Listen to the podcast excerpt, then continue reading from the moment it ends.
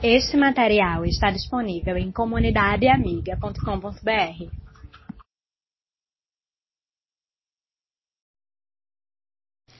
E vamos voltar a, ao nosso texto de hoje. Romanos, capítulo 2, versículos 7, 10 e 11.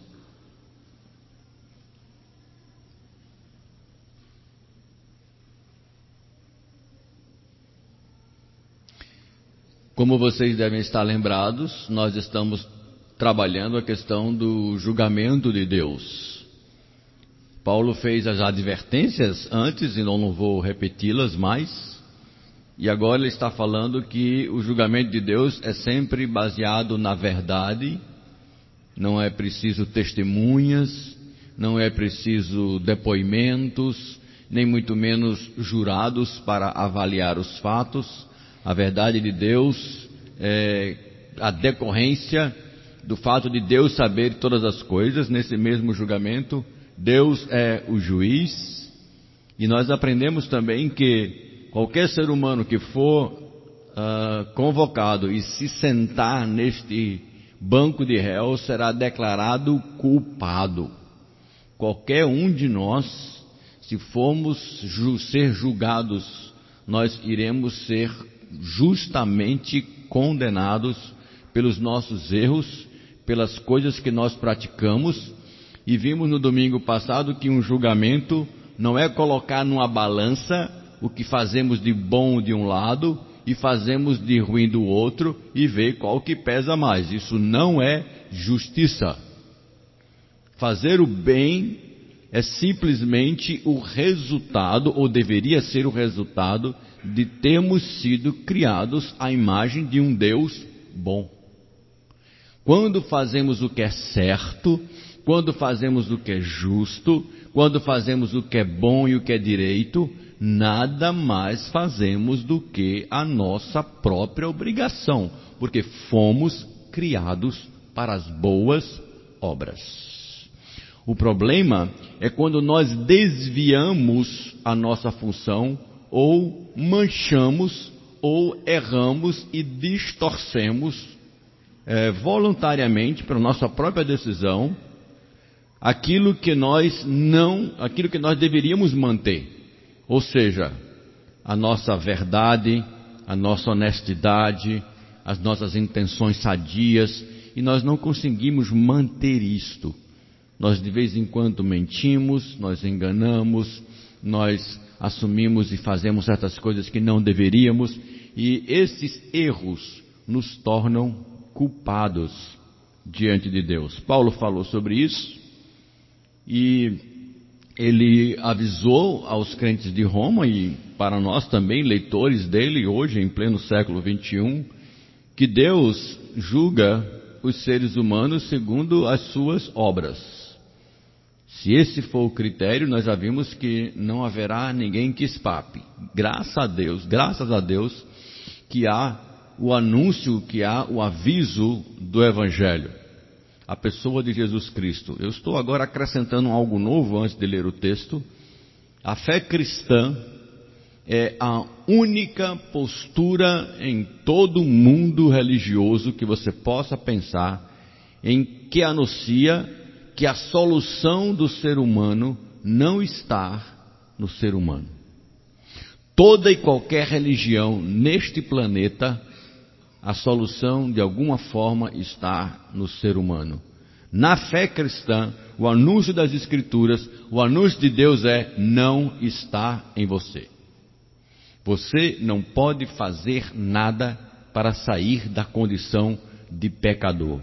Você é pecador e porque você é pecador, o salário do pecado é a morte, e quero ver o ser humano capaz de mudar esse estado. O cristianismo diz: é possível, mas não partindo do ser humano. Deus proveu uma intervenção, uma divina intervenção, através da pessoa de Jesus Cristo, concedendo perdão, e esse é o nosso foco e não mais e não apenas perdão.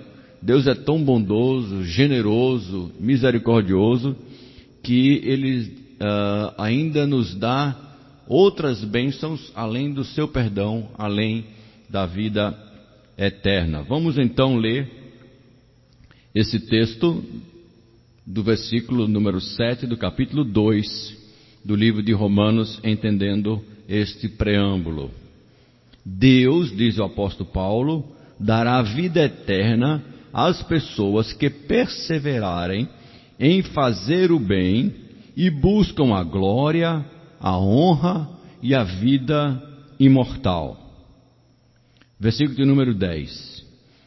Mas Deus dará glória, honra e paz a todos os que fazem o bem, primeiro aos judeus e também aos não-judeus, pois ele trata todos com igualdade. Se você perguntar, por que você pulou os versículos? Eu digo, porque eu falei deles domingo passado. Quando nós falamos sobre a, a condenação de Deus. De que se nós não tivermos a graça de Jesus, graça é um favor não merecido, o resultado é esse que eu não li. Cairá sobre a pessoa iro, castigos, aos que são egoístas e aos que rejeitam o que é justo, a fim de seguir o que é mal. Como consequência, haverá sofrimentos, aflições para todos os que fazem o mal, primeiro do judeu e também do não judeu. O foco hoje, meus irmãos, é o veredito de Deus que diz ao pecador que vai lhe dar vida eterna. Veredito ao invés de condenado, é vida eterna. Vida é uma coisa muito importante, talvez a mais importante para nós.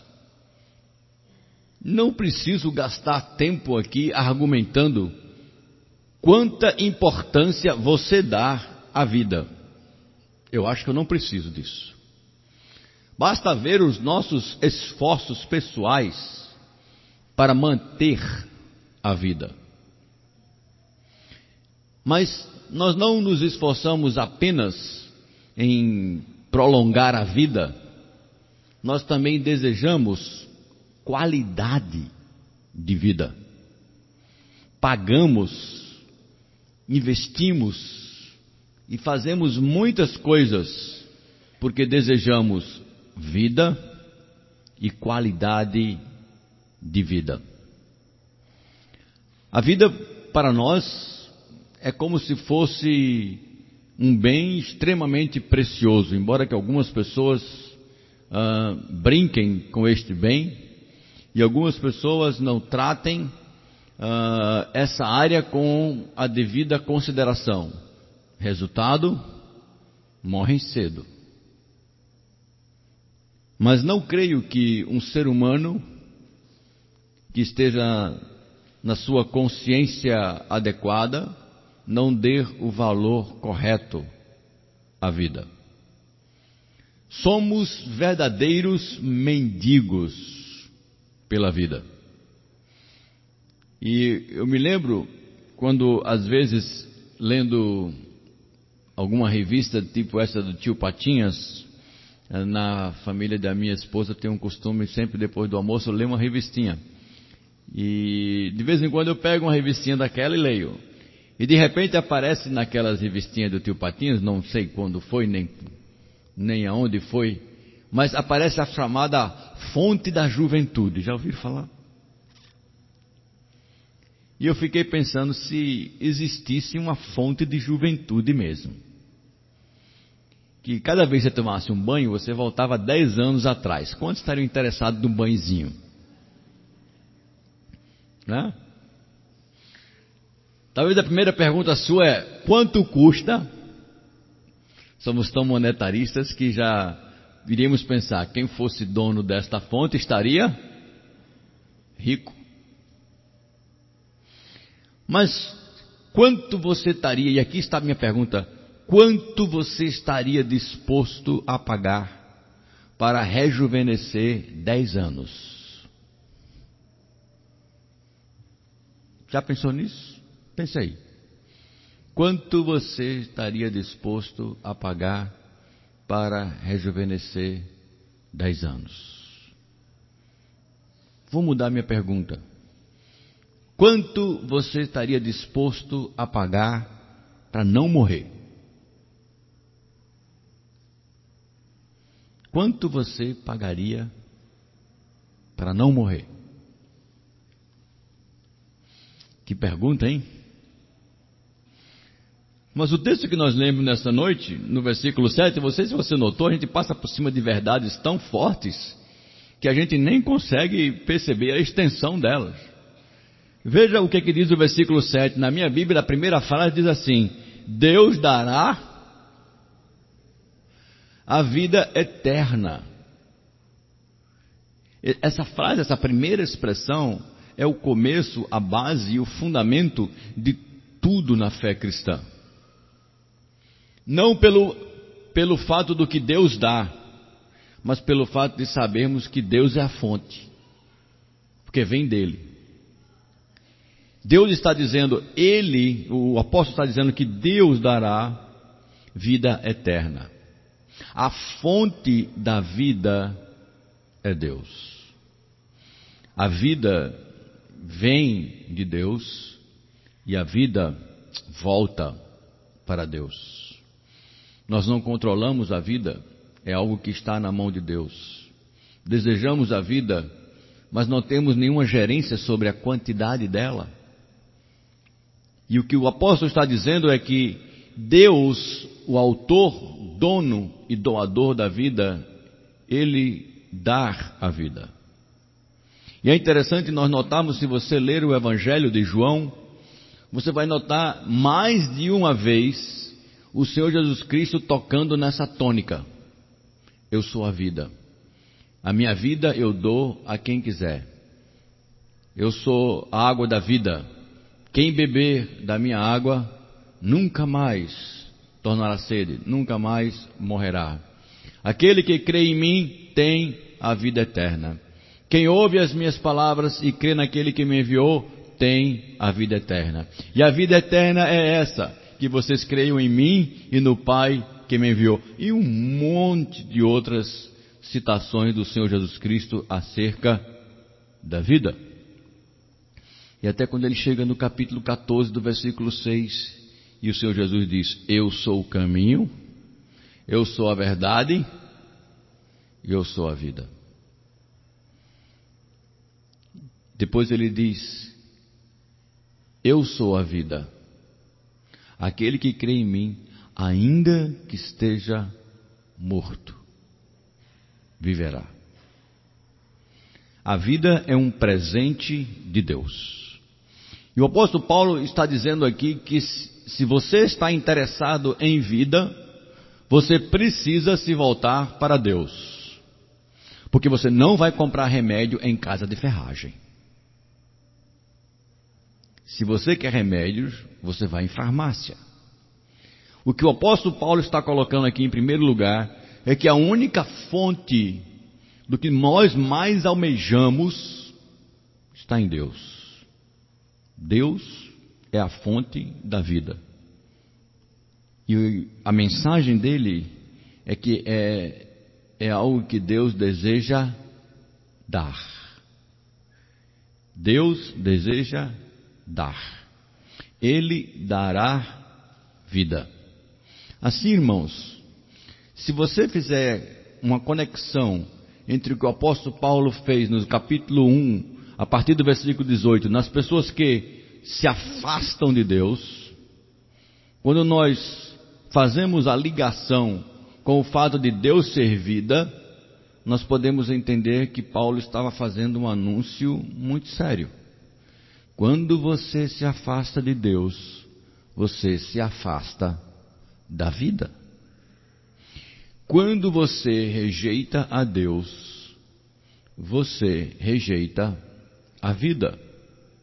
E quando você não coloca a sua vida na mão de Deus, você destrói a sua vida. É isso que o apóstolo Paulo estava dizendo quando ele chega nesse ponto de um julgamento em que o réu deveria ser punido, o réu deveria ser declarado culpado e deveria ser colocado para longe de Deus. E a palavra morte significa separação. Portanto, uma morte é uma separação física e diante de Deus, uma morte espiritual é uma separação do próprio Deus. E vida significa comunhão, participação e convivência. A nossa vida só tem sentido com a coletividade. Nós já vimos isto aqui. Se todo mundo morrer e você for o único ser vivo no planeta e vai viver eternamente sozinho, você estaria interessado nisso? Portanto, não se trata de vida sozinho, se trata de vida em coletividade, porque a nossa vida tem sentido quando existe o outro e, em particular, quando esse outro é o próprio Deus. Deus dará vida, diz o texto, mas não sem critérios. Notou? O capítulo 2, versículo 7, o apóstolo diz que Deus dará vida e agora ele estabelece os critérios para isso. Deus dará vida às pessoas que perseverarem ou que perseveram em fazer o bem e buscam a glória e buscam a vida imortal.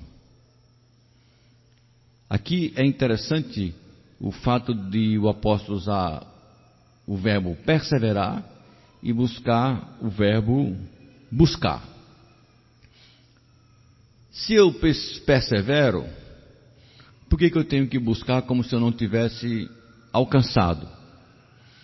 Parece que as duas ações não combinam. Depende de como a gente entende aquilo que o apóstolo estava querendo colocar não é fácil você fazer o entendimento do apóstolo uh, simplesmente parando sua leitura aqui. Quando você recebe uma carta de alguém, isso aqui é uma carta, uh, se você quiser ter o entendimento correto do que a outra pessoa escreveu, o que, que você faz? Você faz a interpretação uh, palavra por palavra, frase por frase, ou você primeiro pega a carta e dá uma leitura nela toda? Como é que você faz se você recebesse uma carta de um amigo, de uma amiga sua, de oito páginas? Você leria uma frase por dia? Era isso que você faria? Claro que não. Você pegaria essa carta, reservaria um tempo e leria ela toda de uma vez. Se você voltar à página da sua Bíblia, e ver o título do que nós estamos fazendo bem grande, o que está escrito aí na sua Bíblia? Volta a página. Antes do capítulo 1, antes do versículo 1, o que está escrito na sua Bíblia? Na minha está escrito assim: Carta de Paulo aos Romanos. E nós estamos estudando essa carta. Eu espero que você já tenha lido ela toda. De uma vez só. Se não, vai aqui minha recomendação outra vez. Reserve um tempo, sente-se e leia toda a carta, os 16 capítulos. E você vai ter uma visão maior. E agora eu vou lançar mão de algo diferenciado para a gente entender aquilo que o apóstolo Paulo está querendo quando ele diz em perseverar. É bom lembrar que, como eu disse no começo, nós não podemos colocar a solução da vida em qualquer ação por parte do ser humano. E esse verbo perseverar pode falsamente nos dar a ideia de que é algo que eu faço e em fazendo eu consigo a vida eterna. Não, não é isso que o apóstolo Paulo está dizendo. Essa perseverança aqui diz respeito, e o apóstolo Paulo destrincha isso um pouco mais na frente, quando ele chega no capítulo 8, no capítulo 9, no capítulo 10 de Romanos, ele destrincha isso de uma maneira melhor quando ele começa a associar a minha ação, a sua ação à fé. Essa perseverança é uma perseverança na fé em Jesus Cristo. E aí o apóstolo Paulo diz que essa perseverança é uma perseverança que nos gera uma esperança. Porque nós cremos que Deus não vai permitir, através de Jesus, que nós sejamos condenados pelos nossos erros, nem vai permitir que o nosso corpo, ao ser marcado pela morte, seja destruído totalmente para a eternidade. Como provar isso? Eu não tenho como provar isso para você. Essa é uma questão de fé. Você decide acreditar ou não. E aqui o apóstolo Paulo diz assim: você tem que perseverar na fé. Mas você vai dizer, pastor, me desculpe, a Bíblia não está falando em fé, a Bíblia está falando em perseverar em fazer o bem. Agora eu vou unir a isso um ensino do apóstolo Paulo, do apóstolo, uh, ele não é apóstolo, desculpem, do irmão de Jesus chamado Tiago que era o pastor da igreja de Jerusalém. Tiago escreveu uma carta, e lá no capítulo 2 de Tiago, no versículo de número 17, Tiago diz: A fé que não tem obras, ela é uma fé morta. Você diz que tem fé, eu tenho obras. Você não pode mostrar a sua fé porque você não tem obras. E Tiago diz: Mas pelas obras que eu faço, eu posso mostrar a minha fé. Se você é cristão, se você diz que abraça a fé em Cristo, as suas obras têm que ser condizentes com esta fé. Você é cristão, não precisa levantar a mão nem dizer nada. As tuas obras estão de acordo com o que você crê, com o que você acredita, ou simplesmente é uma balela, uma brincadeira, uma fé verbal. Eu quero dizer a você que não existe fé verbal. A fé autêntica nos leva a uma ação. Todos vocês agora, nesse instante, sentados em uma cadeira, estão exercendo fé. Sabia disso? Todos vocês têm fé que essa cadeira não vai quebrar com você. E aí você sentou. Mas se você olhou para a cadeira e desconfiou dela, o que é que você faz? Não senta. Ou senta noutra. Mas você confiou na cadeira que escolheu e sentou. Ou no mínimo, você exerceu fé em alguém que disse: pode sentar aí. E você acreditou naquela pessoa e sentou, acreditando que a pessoa não estava lhe colocando numa cadeira que não lhe aguentasse. Isso é fé. A fé me leva a uma prática. Toda vez que você senta num carro e vai dirigir um carro, você está tendo um ato de fé. Você acredita que quando pisar no pé, no pedal de freio, ele vai parar. Você acredita que quando pisar no acelerador, ele vai andar. Você acredita que quando colocar a marcha ré, ele vai para trás e não para frente. Você acredita nisso. Pode não acontecer, mas você acredita. A fé sempre me leva a uma ação. O apóstolo está dizendo o seguinte: quando Deus dá a vida eterna a alguém, é porque esta pessoa colocou a sua fé em Deus. O texto lá de, de Timóteo, uma carta que Paulo escreveu ao pastor chamado Timóteo, ele diz: A vontade de Deus é que todos os seres humanos cheguem ao pleno conhecimento da verdade.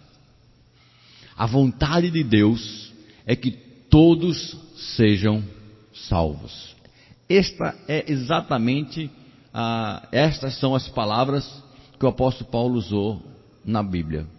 Deus deseja que todos os seres humanos experimentem a vida. Mas esta vida é dada quando você coloca fé na pessoa de Cristo. E a fé na pessoa de Cristo, os atos desta fé, significa uma consciência de que nós somos pecadores, um arrependimento dos erros cometidos, e preste atenção nisso aqui. Eu agora não simplesmente vou ter remorsos. Não é puro lamento do que eu fiz. A fé em Cristo é uma entrega. Eu coloco a minha vida na mão daquele que é dono da vida e ele me devolve vida eterna. Para isso eu tenho que confiar no Senhor Jesus Cristo. E nesta fé você não pode falhar. Olha o texto. Deus dará a vida eterna às pessoas que perseveram em fazer o bem. As pessoas que usam a sua fé em Deus e passam a viver segundo a orientação de Deus. O bem, meus irmãos, é o resultado da obediência à palavra de Deus. Agora, queridos, Deus vai mais além. E aqui que está uma palavra interessante para nós. Deus não apenas nos dará a vida eterna. O apóstolo Paulo diz no versículo 10: Deus dará glória, Deus dará honra e Deus dará paz. Se você analisar essas três palavras, e o tempo não nos permite fazer todas as derivações das implicações, uh, você vai descobrir que aqui Deus está dando aquilo que é dele para nós. Primeira glória. Os homens foram condenados nos textos anteriores por não darem glória a Deus, por não reconhecer a Deus como Deus por não reconhecer a Deus como Senhor e Criador. Agora a Bíblia está dizendo que Deus vai dar a glória dele para nós. Deus dará, além da vida eterna, glória. Deus vai dar coisas que são dele para mim, para você, para todos os que creem. Depois ele vai na frente e diz o seguinte: Deus dará honra Honra é posição de destaque. E você deve perceber que agora, quando Deus falou em honra, essa é uma coisa que diz respeito a pessoas. Você se destaca em relação a um grupo de pessoas. Enquanto primeiro considero eu, glória, Deus vai te dar uma posição privilegiada em termos das coisas criadas, da própria criação. Agora Deus vai te dar honra em relação a pessoas. Eu não posso afirmar que será exatamente assim, mas o livro do Apocalipse diz que Deus colocará um governando sobre dez, outro governando sobre cem, outro governando sobre mil, outro governando sobre dois mil, segundo as obras que fizeram. Qual o critério para isso? O critério, irmão, será sempre um critério de servo, de serviço. Não sei se você está lembrado, lá em, em Marcos 10, conta uma história verdadeira, porque é da palavra de Deus. Jesus estava caminhando com seus discípulos, eles estavam discutindo atrás de Jesus. Sabe qual era a discussão dos, dos discípulos? Daqueles doze apóstolos? Qual deles ia ser o primeiro no reino dos céus? Quem ia ser o maior? quem ia mandar mais? E Jesus ouviu a confusão lá atrás. Bico de pato, caixa de foto, conversando, sou eu, é você. Tu está pensando o que, cara? Olha o que eu fiz. Olha. Jesus olhou a confusão assim, e o livro de Atos, diz, o livro de Marcos diz que Jesus Cristo parou, voltou para os discípulos e disse: Olhe, se vocês querem ser o primeiro, Quem quiser ser o primeiro no meu reino, esta pessoa tem que aprender a servir. E aqui quiser ser mais importante, esta tem que ser o servo de todos. Então, no reino de Deus, a recompensa é por serviço. O que é que você está fazendo para servir as pessoas e servir o reino de Deus? Esse, não tenham dúvida, será o sistema de avaliação. E irmãos, é por isso que Jesus Cristo disse que às vezes nós fazemos julgamentos errados. Pessoas que pensamos que vão estar no primeiro lugar, não estarão. E é por isso que Jesus Cristo disse: No meu reino, alguns que pensam serão, que serão os primeiros, serão os últimos. E os últimos serão os primeiros. Gente que talvez você nunca viu o nome aqui na igreja, mas Deus sabe o que ela está fazendo. Sabemos o nome de Pedro, sabemos o nome de Paulo, sabemos o nome de Tiago, sabemos o nome de muita gente que fez coisas aqui na Bíblia. Mas não sabemos o nome de uma mulher viúva que deu duas moedas de oferta num dia de culto na igreja. Mas nós sabemos que o Senhor Jesus Cristo disse, porque Jesus notou e disse: Esta mulher deu mais do que todo mundo junto que já deu hoje aqui na igreja. Nós não precisamos notar, porque o juiz é Deus. E olhe o que ele diz no versículo 6: Pois ele recompensará cada um segundo as suas obras. Honra. Haverá distinção? Sim. Uns receberão mais? Sim. Privilégios? Que tipo de privilégio? Que tipo de honra? Nós não temos revelação na Escritura para isto. Mas é um fato. E o texto continua dizendo que Deus também dará paz. Irmãos, este é o sentimento talvez mais precioso que nós temos dentro de nós: paz. Mas paz na Bíblia não é um mero sentimento interno. Paz na Bíblia é um ambiente de satisfação, justiça plena felicidade. Isso é paz. É assim que a Bíblia entende paz. É algo que vai de dentro para fora, mas também exige de fora para dentro. Tem local que a gente chega e diz assim, mas que paz. Já notou? Tem local que a gente chega e faz, que loucura, isso aqui é uma confusão.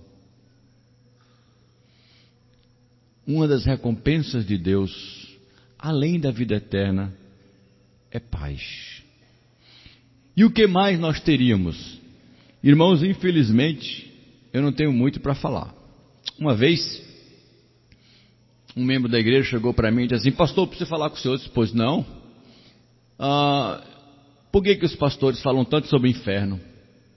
Pecado, erro, problema, castigo, ah, dificuldades, ah, tribulações, ah, o que eu devo fazer, o que eu não devo fazer e eles falam tão pouco sobre o que a gente vai ganhar no céu. Eu disse: interessante sua pergunta, mas ela tem uma resposta, e tem mesmo. A Bíblia não nos revela as, em detalhes, ou não nos dá detalhes, no que, como Deus vai presentear os seus filhos e as suas filhas. O apóstolo Paulo pensou sobre isso. E quando ele pensou sobre isso, ele escreveu. Você deve estar curioso para saber o que ele escreveu. E ele escreveu assim: Nem olhos viram, nem ouvidos ouviram, nem jamais penetrou em qualquer mente humana o que Deus tem preparado para aqueles que o amam. Uau! Dizendo Fernando assim: Menino é bom. Você já pensou se tudo aquilo que Deus criou, se tudo que você vê, se tudo de belo, tudo de bom, tudo que satisfaz você, comparado com o que Deus está preparando para você, é nada. É nada. Você não tem ideia do que Deus está preparando para você. Não dá para ter ideia. O apóstolo Paulo, sabendo disso, ele disse: Eu não sei se é melhor viver ou morrer. Eu me encontrei numa situação parecida com essa, bem, bem leve, mas eu entendi. Uh, eu estava para fazer uma coisa que me dava muito prazer, e era a véspera do que eu ia fazer. E eu me vi assim, desejando que o tempo passasse para chegar o dia seguinte. Meu irmão, minha irmã, você não sabe com que prazer eu dormi. Eu disse assim: eu vou dormir logo, porque amanhã eu vou fazer isso. Eu quero que passe a noite logo.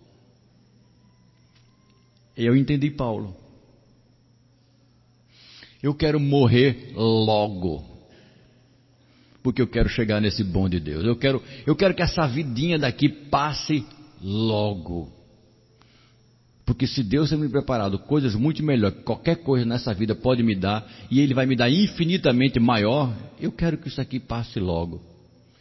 E a gente não tem essa visão de Deus, a gente fica, eu quero que estique muito. Tome sofrimento. Tome angústia. Tome imposto para pagar. Água, luz e telefone.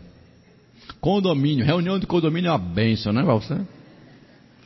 E tome isso, e bota aquilo, e agora isso, e agora um assalto, e agora quebrou a perna, e agora está com dor de barriga. É melhor passar.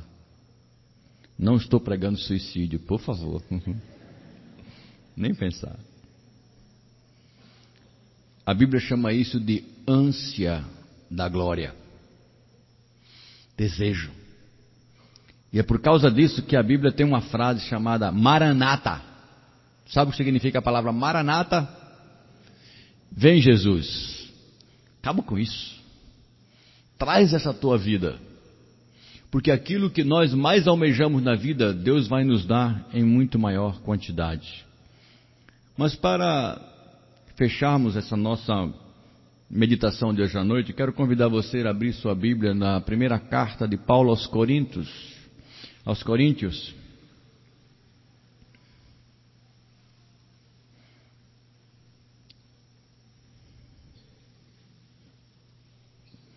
Versículo número 10. Quando Paulo também fala para aquela igreja sobre o julgamento de Deus. Mas agora é o julgamento de Deus para os crentes. Julgamento de Deus de crente não tem nada a ver com condenação. Deus vai julgar você para ver quanto você vai ser abençoado. Já pensou? O julgamento dos filhos e das filhas de Deus é para bênção, não para condenação. É para recompensa. A palavra na Bíblia é galardão. Dar de presente algo para nós simplesmente pelo que fazemos o que devemos fazer. E o texto no capítulo 3 de 1 Coríntios, versículo 10 diz assim: Usando o dom que Deus me deu, Paulo falando, eu faço o trabalho de um construtor competente. Ponho o alicerce e outro constrói em cima dele. Porém, cada um deve construir com cuidado. Porque Deus já pôs Jesus como único alicerce. E nenhum outro alicerce pode ser colocado. Alguns usam ouro ou prata ou pedras preciosas para construírem em cima do alicerce. E ainda outros que usam madeira ou capim ou palha. O dia de Cristo, que é o tribunal de Cristo, vai mostrar claramente a qualidade do trabalho de cada um, pois o fogo daquele dia mostrará o trabalho de cada pessoa. O fogo vai mostrar e provar a verdadeira qualidade do trabalho.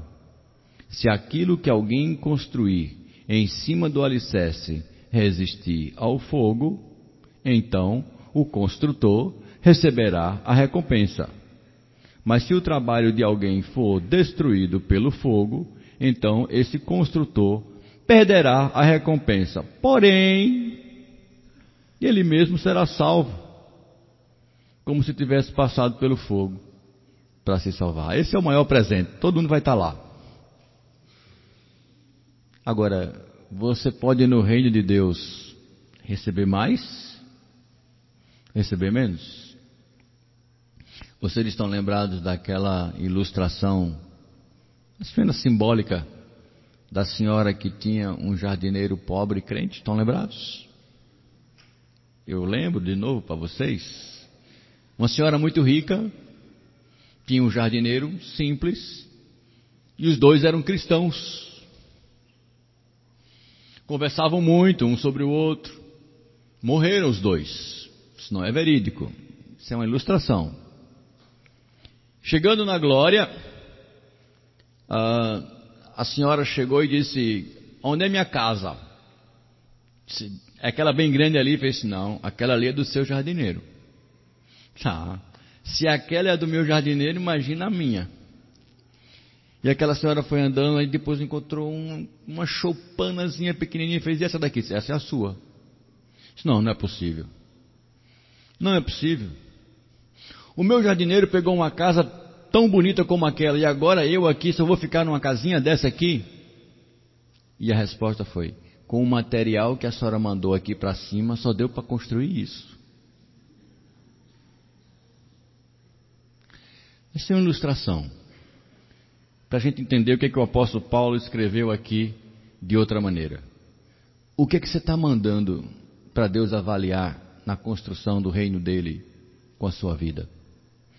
Você tem várias opções na simbologia de Paulo: ouro, prata, pedras preciosas, madeira, palha ou capim.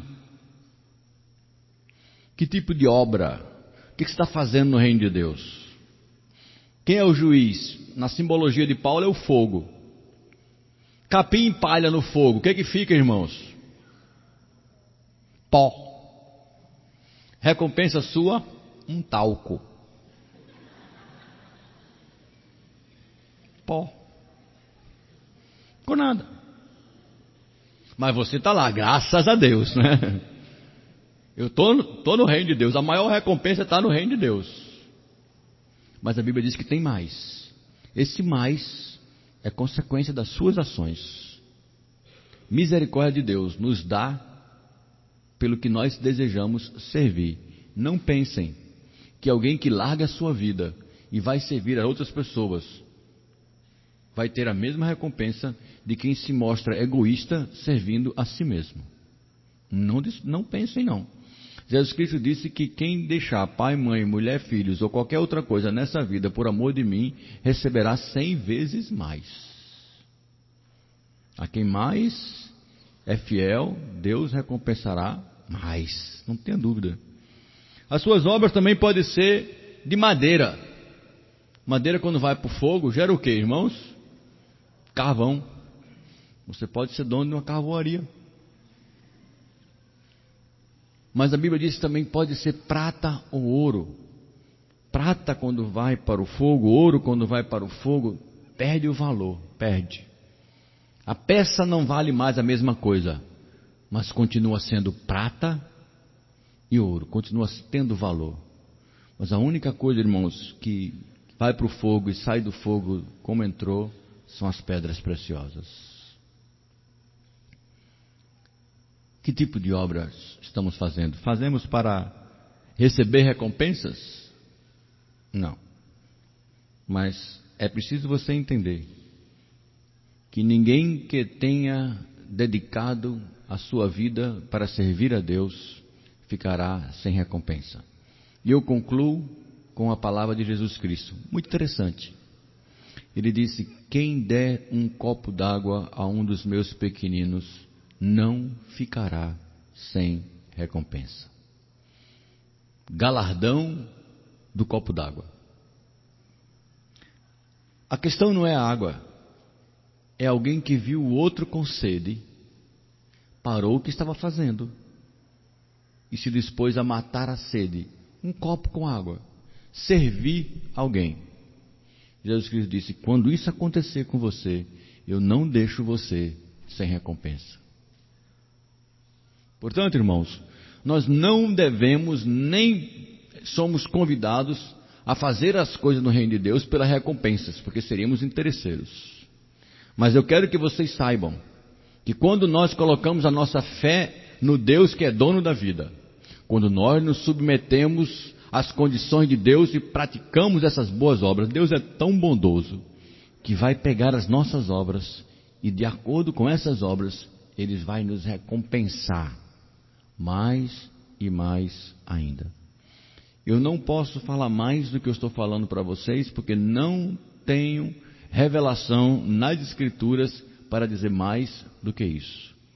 Portanto, a nossa esperança, a nossa fé, a nossa segurança, a nossa certeza é que o Deus que criou todas essas coisas que nós desejamos e nos satisfazemos aqui neste mundo, aqui nesta criação, reservou algo muitas e muitas vezes melhor do que qualquer prazer que você pode usufruir aqui. Vale a pena seguir a Jesus, vale a pena ser um filho e uma filha de Deus e ser perdoado por Deus, não ter medo da morte, receber de Deus a vida e ainda ser recompensado pelo bem que venha a fazer. Mas a pergunta e a seriedade do assunto continua: que tipo de obras eu estou apresentando para o julgamento de Cristo na minha vida. Vamos curvar nossas cabeças e vamos orar.